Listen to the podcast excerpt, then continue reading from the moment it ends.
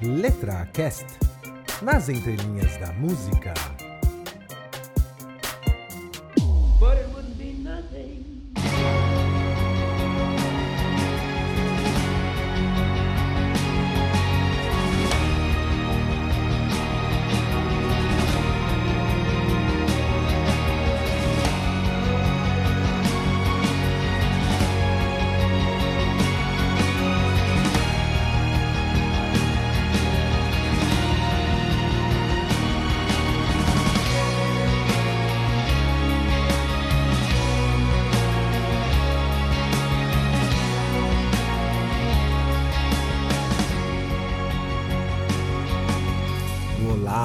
Da música, muito bem-vindos ao LetraCast. O meu nome é Flávia Mâncio e no episódio de hoje eu vou iniciar uma nova série aqui na história do LetraCast, que é o Letra Covers. E você deve, deve, deve estar se perguntando o que letra covers? O que, que ele vai falar? Vai falar sobre cover de música? Não, não vou falar sobre covers.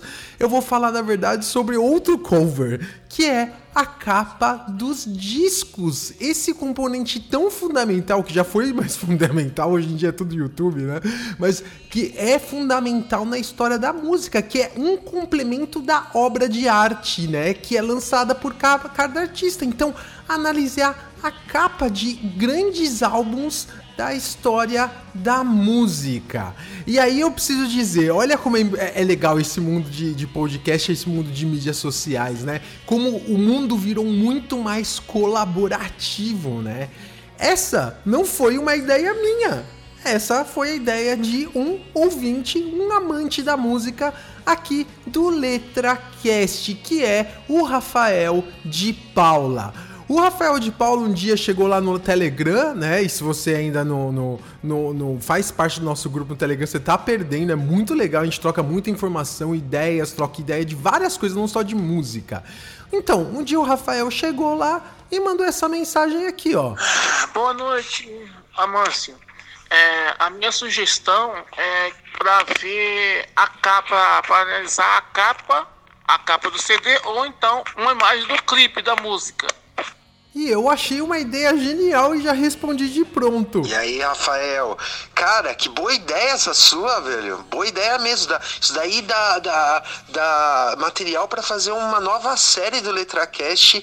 Porque isso sim, cara, isso, isso tá falando a verdade, mano. Tem capas que são antológicas na, na história da música como um conceito de arte, né? Porque é uma arte à parte em si, né? Cara, ótima ideia, valeu mesmo, brigadão de coração e vamos ver, logo logo deve estar pintando aí um primeiro programinha sobre isso. Beleza? Um abraço, cara. Isso, essa que é a maravilha da, da, das novas mídias, né? Essa possibilidade de interação, uh, inclusive na, na, criação do programa. Então, cara, eu deixo um grande abraço aqui pro Rafael.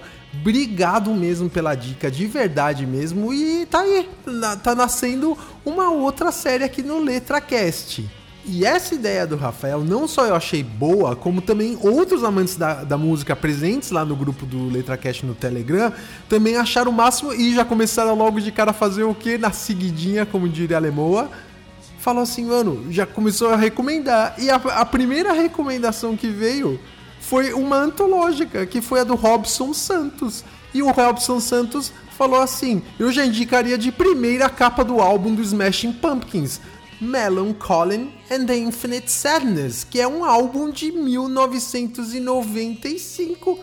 E é com esse álbum que a gente vai aqui abrir a história do Letra Covers. E aí eu deixo então de novo um abração aqui pro Robson, valeu mesmo. Obrigado pela dica. E aí rolou uma discussão, qual que seria o nome da, o nome da nova série, né? Uh, vai ser Letra Capas, tal, não sei o quê. Eu, eu, sugeri Letra Capas ou Letra Covers, né?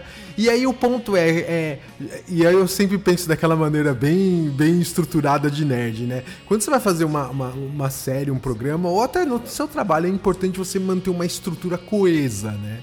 E aí, como eu já tenho o LetraCast, aí depois eu tenho o Letra Stars, que é quando eu troco três músicas no artista, que eu tenho também o Letra Records, que é o programa só de, uh, de, uh, de música, né, que fala sobre um determinado tema.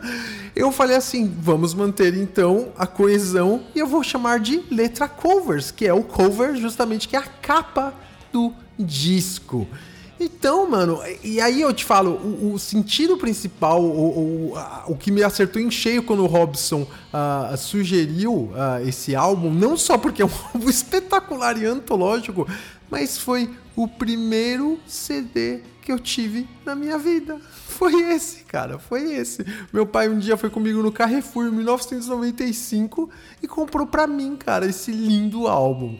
Eu vou falar depois desses detalhes, mas foi uma coincidência incrível, Robson. Eu quase caí da cadeira quando você recomendou, porque tem um significado muito grande na minha vida.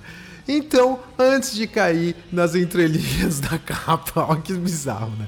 Antes de analisar a capa do disco Melancholy and Infinite Sadness, queria deixar aqui rápido então um recadinho. Se você quer dar dicas, como as dicas preciosas que apareceram aqui nesse programa, você pode entrar em contato com a gente lá no contato@letracast.com.br, manda uma mensagem pra gente no Facebook ou no Twitter ou entra no nosso grupo do Telegram, pelo amor de Deus, não sabe. Primeiro que o Telegram Telegram é infinitamente melhor do que o WhatsApp. Já começa por aí, já é um ótimo motivo para você entrar lá e se comunicar com seus amigos por lá. O outro é que o nosso grupo é magnânimo, mais mais, e tem muita gente boa lá mesmo.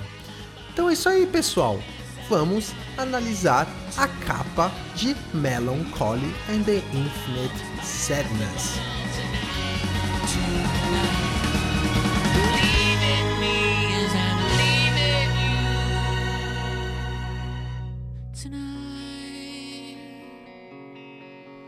tonight, tonight, tonight,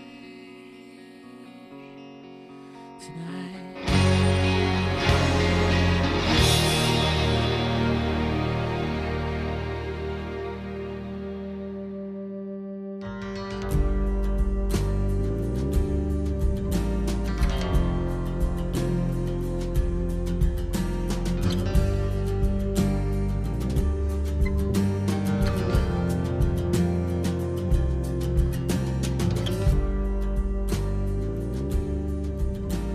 Era um dia no final do ano de 1995, quando meu pai um dia chegou e falou assim: Ô Flávio, uh, então vamos, vamos lá no supermercado comigo que eu preciso comprar umas coisas? Eu falei: Vamos, vamos lá, tá não sei o que.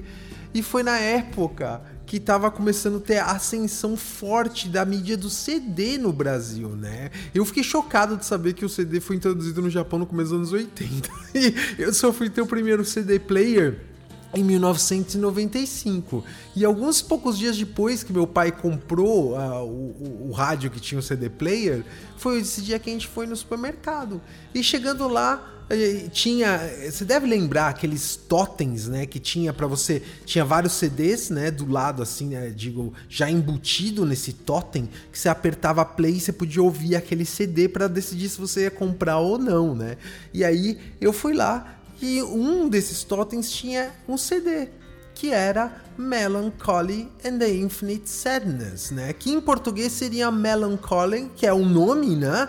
E a tristeza infinita. E esse álbum para mim, ou pelo menos músicas que já estavam uh, nesse álbum, é, eram uh, já conhecidas uh, por mim pelo fato de já tocar na MTV, né? É, os clipes dos Smashing Pumpkins é, gerados desse álbum, né?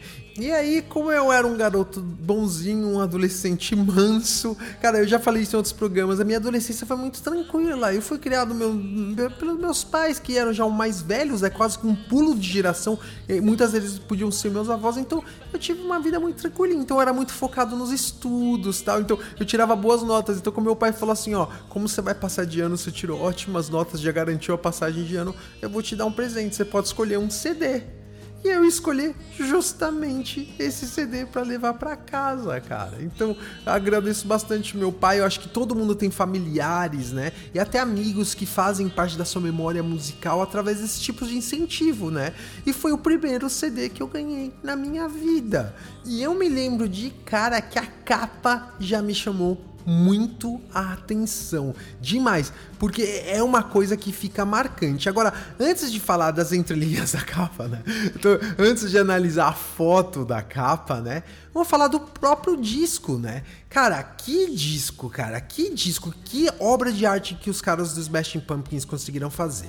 Eles não eram desconhecidos, isso é importante, né? É, quando eles lançaram o, o Melancholy, esse já era o terceiro álbum deles, já tinham feito alguns hits dos álbuns anteriores, que foi o álbum Gish de 1991 e o Siamese Dream de 1993. Cara, então, quando eles chegaram né, nesse, nesse álbum, eles já estavam meio com estigma de banda rock que faziam uma coisa muito centrada num tipo de som só. Pois bem, tudo isso mudou no Melancholy. Porque o que eles conseguiram fazer é impressionante. Primeiro, o que vale explicar sobre o álbum como um todo, né? É você já perceber de cara que esse é um álbum conceitual, é o famoso álbum conceitual que eu já falei tanto aqui na história do Letra Cast, né? Que significa que todas as músicas estão meio que entrelaçadas, né? É, elas formam como um todo uma figura, né? Que dá vida a essa obra. E aí eu preciso dizer, né? É um álbum duplo, né? E no caso do vinil, era um vinil quádruplo. Que doideira, cara. É, é um, um álbum que tem mais de duas horas de música. Então, realmente, os caras investiram bastante tempo, né? É, na, na produção dele. E eles conseguiram, em si, né? É, trabalhar de uma forma que eles venderam o álbum da seguinte forma: o, o álbum 1 era como se fosse o dia e o álbum 2 era como se fosse a noite, né? Então aí você já vê que tem toda uma parte conceitual que também você pode estender uma figura de linguagem entre a vida e a morte, né, cara? Então, isso quando você vai ouvindo o CD, é, essa figura, né, como um todo, vai se formando na sua mente, mesmo que intuitivamente, até pelo propriamente é, pelo clima, né, é, de, de cada uma das composições. Então, é, eu vou tocar algumas músicas aqui do álbum para você entrar no espírito para depois a gente analisar a capa. E eu pensei, né, como é que eu vou fazer a estrutura do programa? É uma coisa de nerd de novo, gente que trabalha uh, em empresa com projetos e tal, não sei o que. Falei, eu tenho que estruturar o álbum da seguinte forma, que eu faço uma introdução rápida. e depois eu falo, mostro um pouco as músicas que tem no álbum para formar um pouco o corpo, né, do que que é essa obra e depois eu finalizo com a capa. Então, para uh, ah, começar o, o, a, o, surf musical aí eh, dentro desse álbum, eu vou começar com o álbum 1, que é o álbum de dia, né? Que é interessante, depois eu vou falar um pouquinho da, da, da arte impressa, mas que reflete isso. Então, na parte do dia, música inicial é Melancholy and the Infinite Sadness.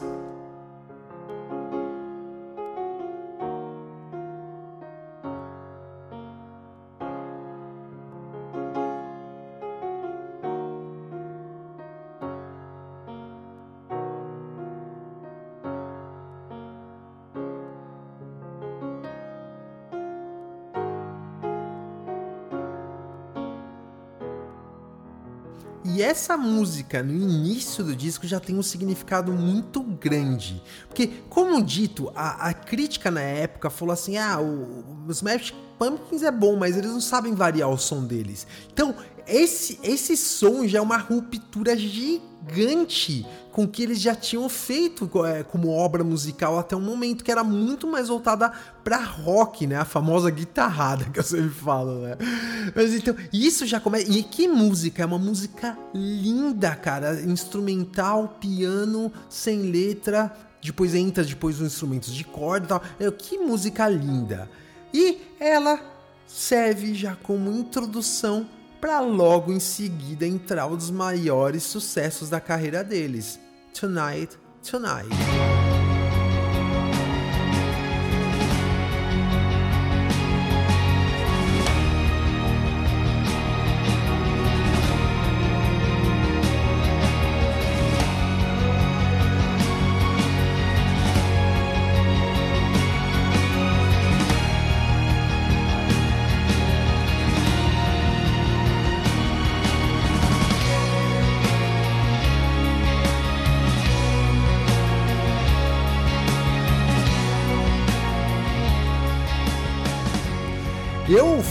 don't de começar o programa justamente com essa música porque ela é incrível, ela é magnânima, né? Ela é grande, ela é, é vultuosa, né? Então é uma música espetacular e que de novo era é, foi muito pouco esperado que eles poderiam é, ser criativos a ponto de, de, fazer essa variação de som tão grande tocando, né? É, com a, apoio de quase uma, uma, sinfonia de fundo, né? É, e, e, e também focando numa coisa que ao mesmo tempo que é rock não é rock ao mesmo tempo. Então é uma coisa muito doida. E o clipe dessa música você já deve ter visto. E ele é uma influência direta, é, propriamente, de toda a coisa que o Billy Corgan tinha na cabeça, todo o conceito que ele estava pensando quando ele foi fazer o álbum. Eu vou voltar a falar posteriormente dessa música aqui também. Logo em seguida vem uma música que já quebra e já vai, leva o álbum para uma diversão, direção completamente diferente, que também é um grande sucesso. Eu vou ficar falando sucesso, sucesso, sucesso, porque, cara, esse álbum tem muitas pérolas da carreira deles, né? Qual é a próxima música então? Zero.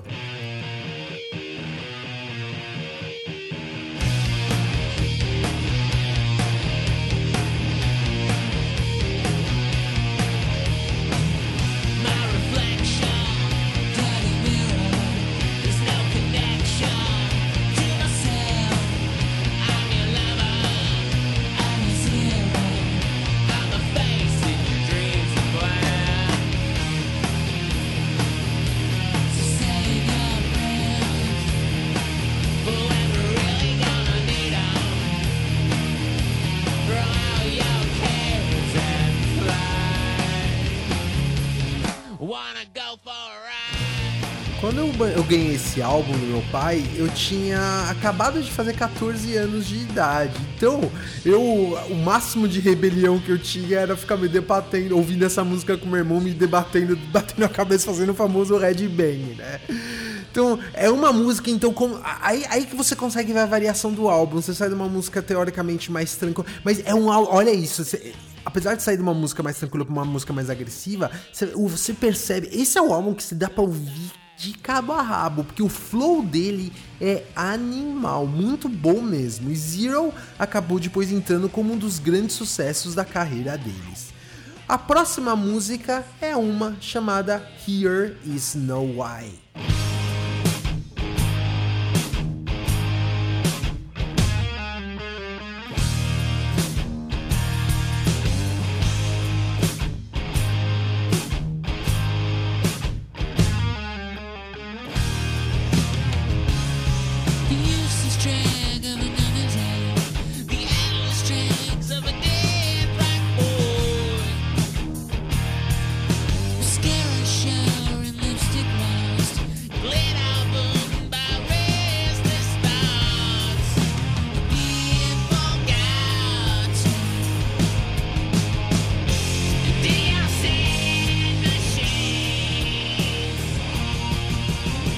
Essa música é um pouco desconhecida da carreira deles, mas eu vou ser bem sincero para você, é uma das músicas quando eu era moleque que eu mais gostava de ouvir desse disco, cara, porque ela é animal a estrutura dela e você percebe o Billy Corgan cantando ele parece que a voz dele é como se fosse uma outra guitarra fazendo parte da composição. Impressionante, cara, impressionante, cara.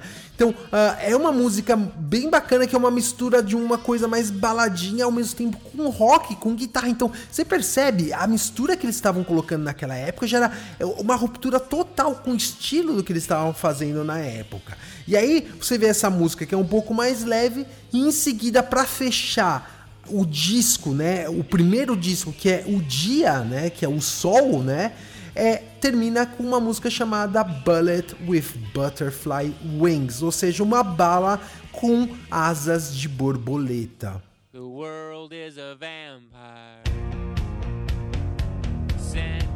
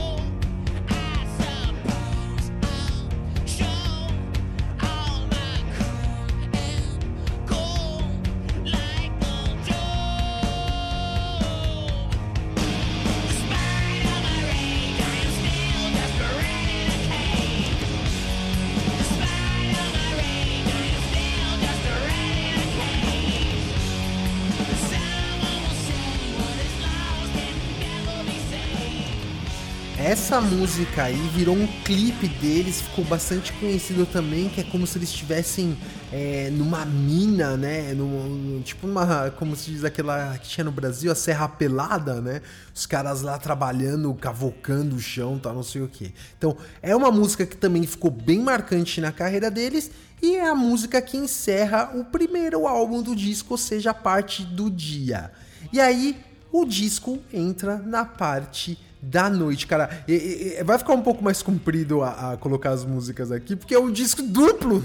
Então, uh, pois bem, vamos lá. Uh, o disco da noite começa com uma música chamada Bodies.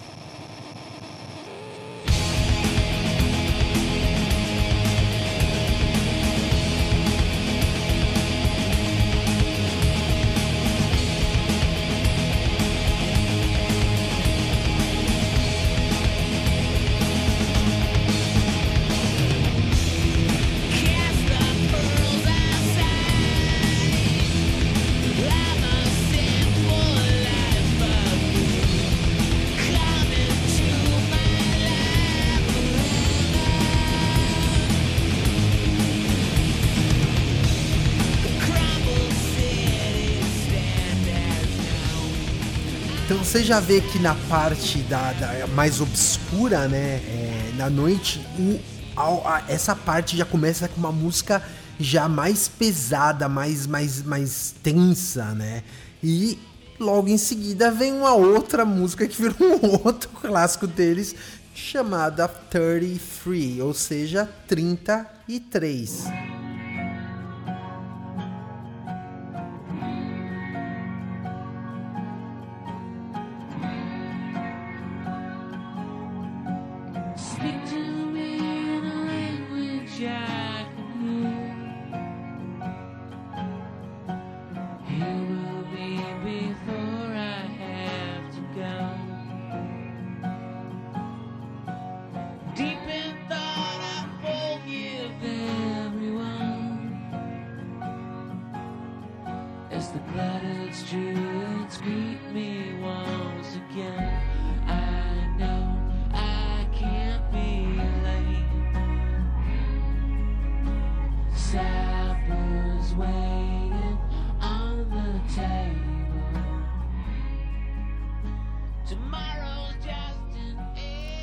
Que música belíssima, que melodia linda tem esse som.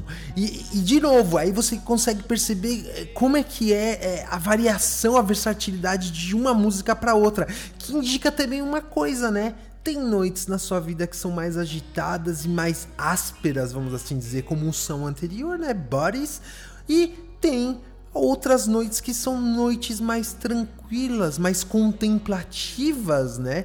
Como é um caso dessa música 33. E se você não assistiu, você nunca assistiu o clipe dessa música, assista, cara, assista, porque também é, é, ela tem um pouco o estilo dela, depois vai relembrar um pouco também a capa propriamente do disco. Então, cara, espetacular esse som. Uh, eu de vez em quando tenho na, play, na minha playlist e rola com uma certa frequência. Então, é um som que me lembra muito a minha, a minha infância, né, cara, e que é refletida também né, junto com a obra do, do Smashing Pumpkins. Outro som que segue nesse, nesse disco, nessa parte, nessa segunda parte do disco, é uma música chamada In the Arms of Sleep.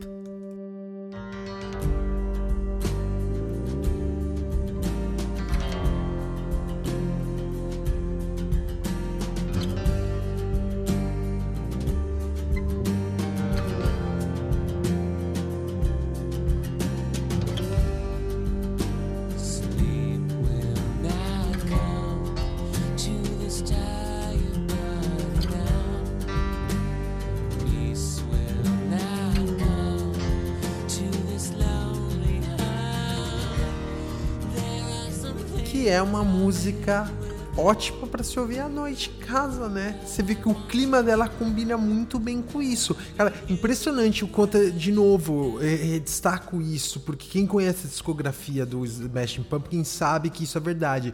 De novo o quanto foi uma mudança na forma deles fazer. Por isso que esse álbum virou um álbum clássico deles. Não só por ter é, todo esse conceito, mas é, pela versatilidade dele, pela mudança drástica de uma música para outra. E aí que você vê, né? Poucas bandas têm essa capacidade ou criatividade para flutuar, né? Entre vários tipos de som e principalmente a utilização de vários instrumentos. É uma coisa que, por exemplo, você não vê o Ramones fazer, tá ligado? Ramones é Ramones daquele jeito.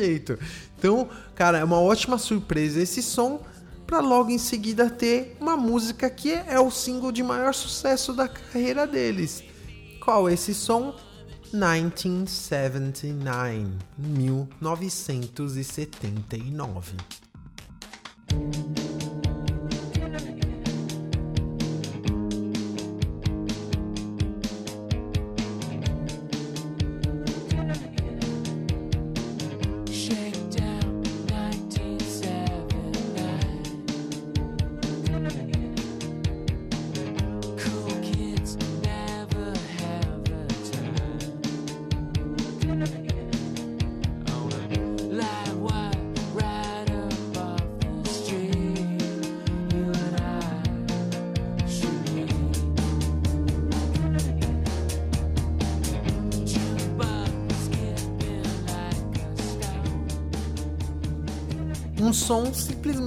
Clássico, clássico e espetacular, junto com um clipe também muito, muito bom, que na verdade remete à nostalgia da vida do próprio Billy Corgan, né? Porque em 1979 ele tinha 12 anos de idade. Então ele conta é, a letra quando ele foi escrita foi justamente pensando, né, é, na, no, na, história da vida dele e que é refletida na vida de outras pessoas. Então, se você assistir o clipe também, é, mostra bastante isso, memórias, flashes, né, da história da, de vida de uma, de uma pessoa. Então, cara, é, esse, como dito, é, é, é o single mais famoso, uh, o que alcançou o maior sucesso, né, é, da história dos Smashing Pumpkins. Não à toa, né, essa música sempre é relembrada aí, sempre volta quando se vai, vai se falar da história do rock dos anos 90. E para terminar o álbum, ou seja, terminar a noite, né, tem uma música chamada Farewell, Good Night, ou seja, adeus e boa noite. You can tell it's just as well, and you can tell it's just as well. Good night, my love, to every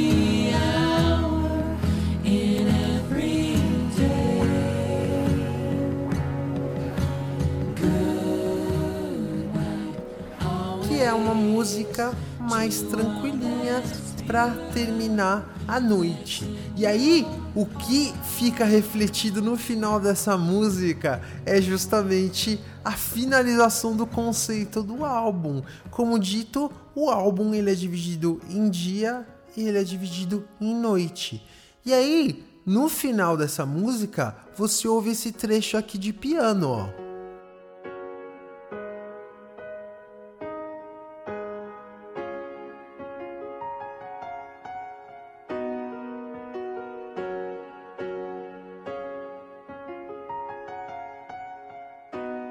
Aí você deve estar se perguntando, o que, que tem de espetacular nisso? O que, que tem a ver de, de, de, de, fechar o conceito?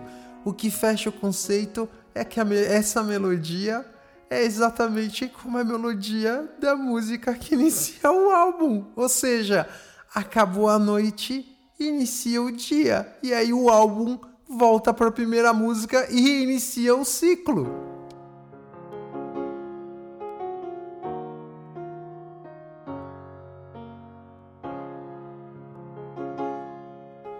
Justamente para reiniciar o ciclo, né? A música inicial que, que, que casa com a música final tem o mesmo nome do álbum.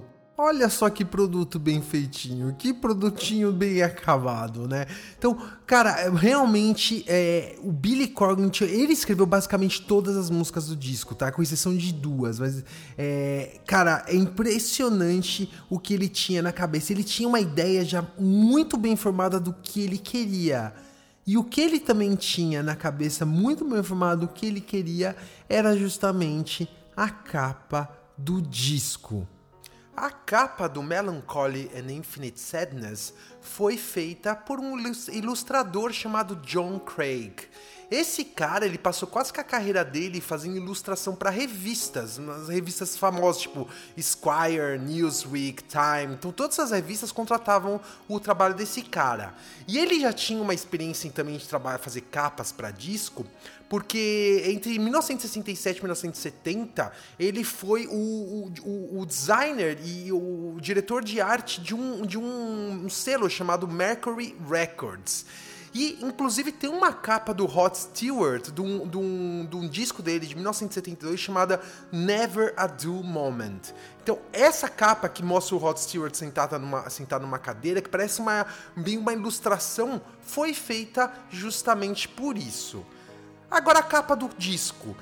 Aí eu te convido, sei lá, no Google, como sempre e tal. Coloca lá, um, se você já não conhece de cabeça, porque você é amante da música, esse é um disco clássico. Se você não conhece, coloca lá o nome do disco, Melancholy The Infinite Sadness. E aí você vai ver o que, que é a capa desse disco. É uma ninfa meio que flutuando no espaço, saindo de uma estrela e olhando meio que é, de uma maneira bem contemplativa, assim, sonhador, olhando para cima, né? Então, e aí a, a, pergunta é, como é que ele chegou, né, é, nessa capa? Qual foi a influência ou, ou a ideia por trás disso?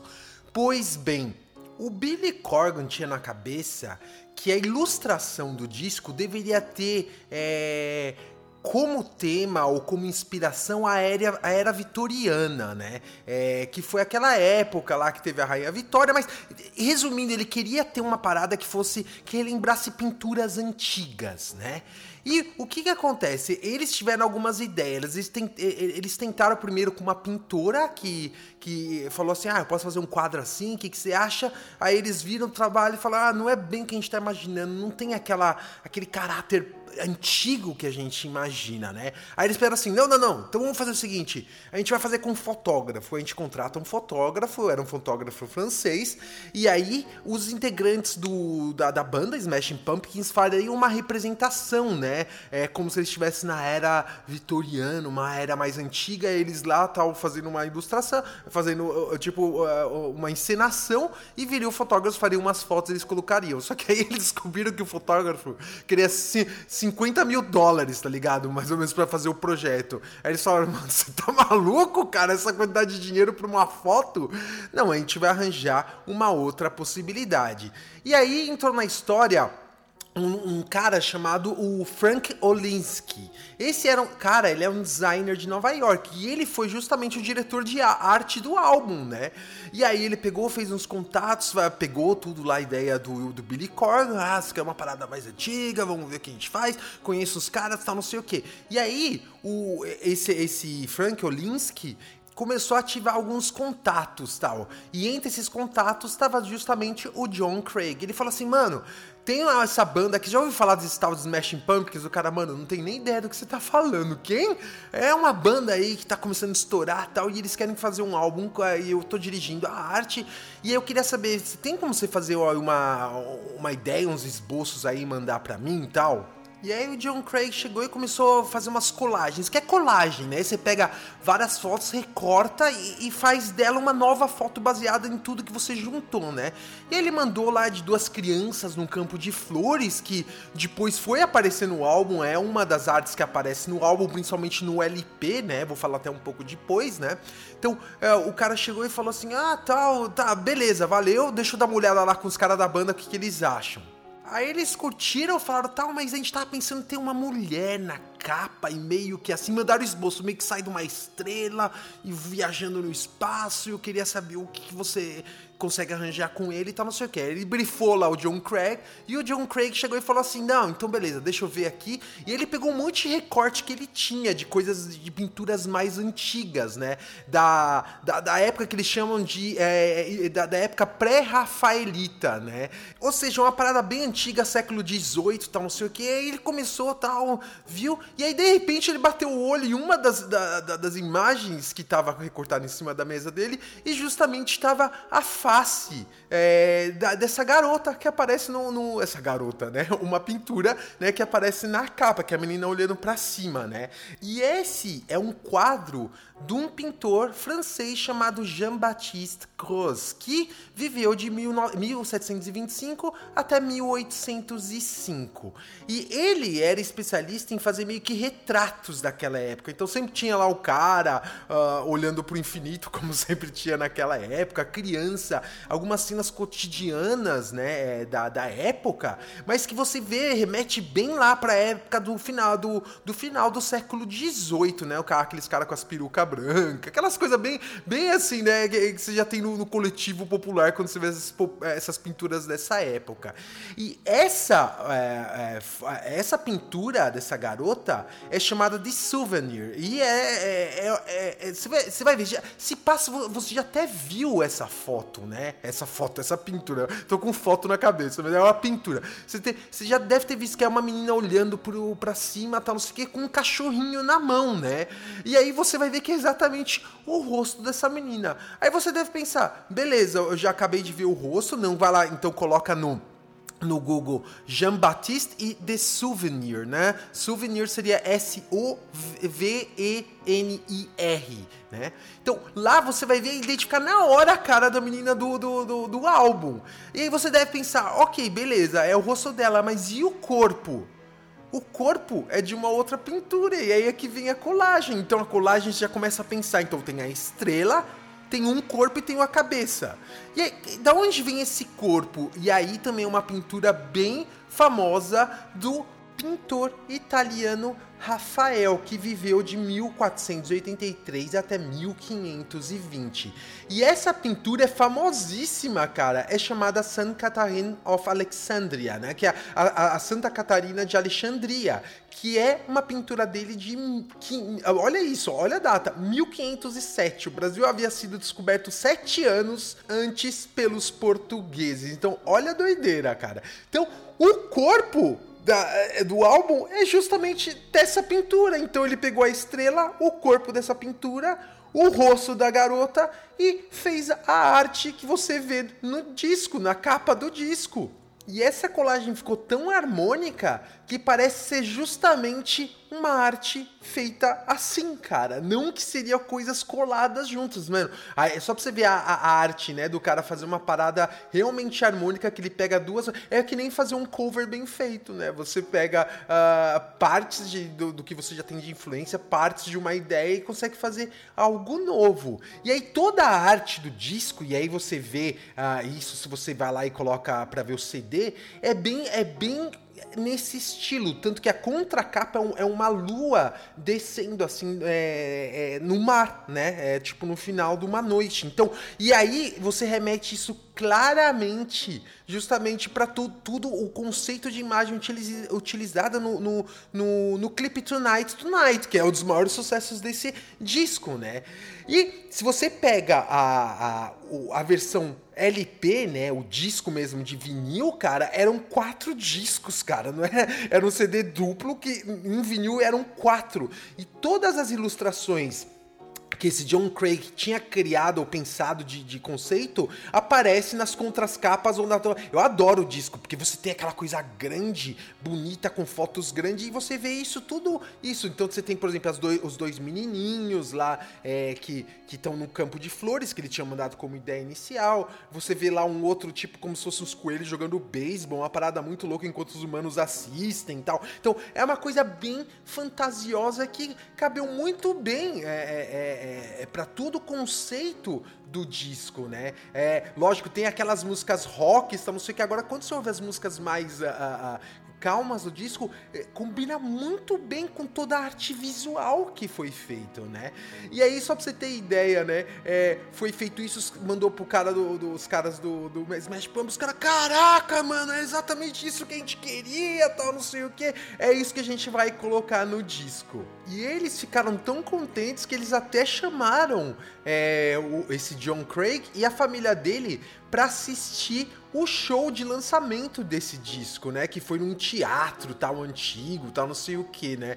E aí ele é até engraçado porque ele comenta numa entrevista que ele fala que viu, que gostou do, do, do, show, foi bem legal e depois teve uma after party lá, né? Aquelas festinhas infernais que vão até de manhã, né?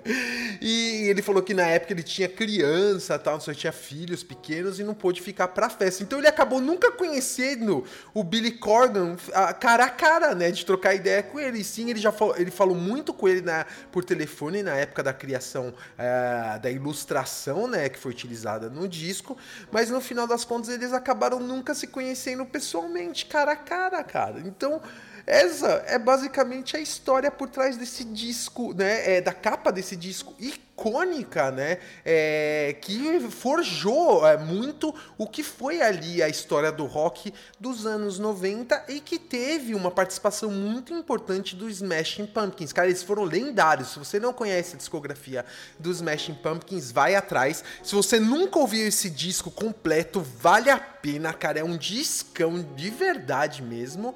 E a, e a história por trás da capa também foi um pouco interessante, né? Só pra você ver, né? É, é sempre importante você ter um conceito na cabeça para que você consiga é, falar, contar para as outras pessoas que elas consigam realizar aquela ideia, né? Que você tem na sua cabeça. Então, pessoal, é isso, essa é a historinha de hoje. Eu espero que vocês tenham gostado do novo programa, do conceito do novo programa. Vamos ver se eu consigo seguir com essa série. Vamos ver se eu consigo continuar lançando, né, é, LetraCast numa frequência bacana. Mas de qualquer forma, eu agradeço bastante a sua presença hoje aqui nesse programa. Eu espero que você fique muito bem e até a próxima capa.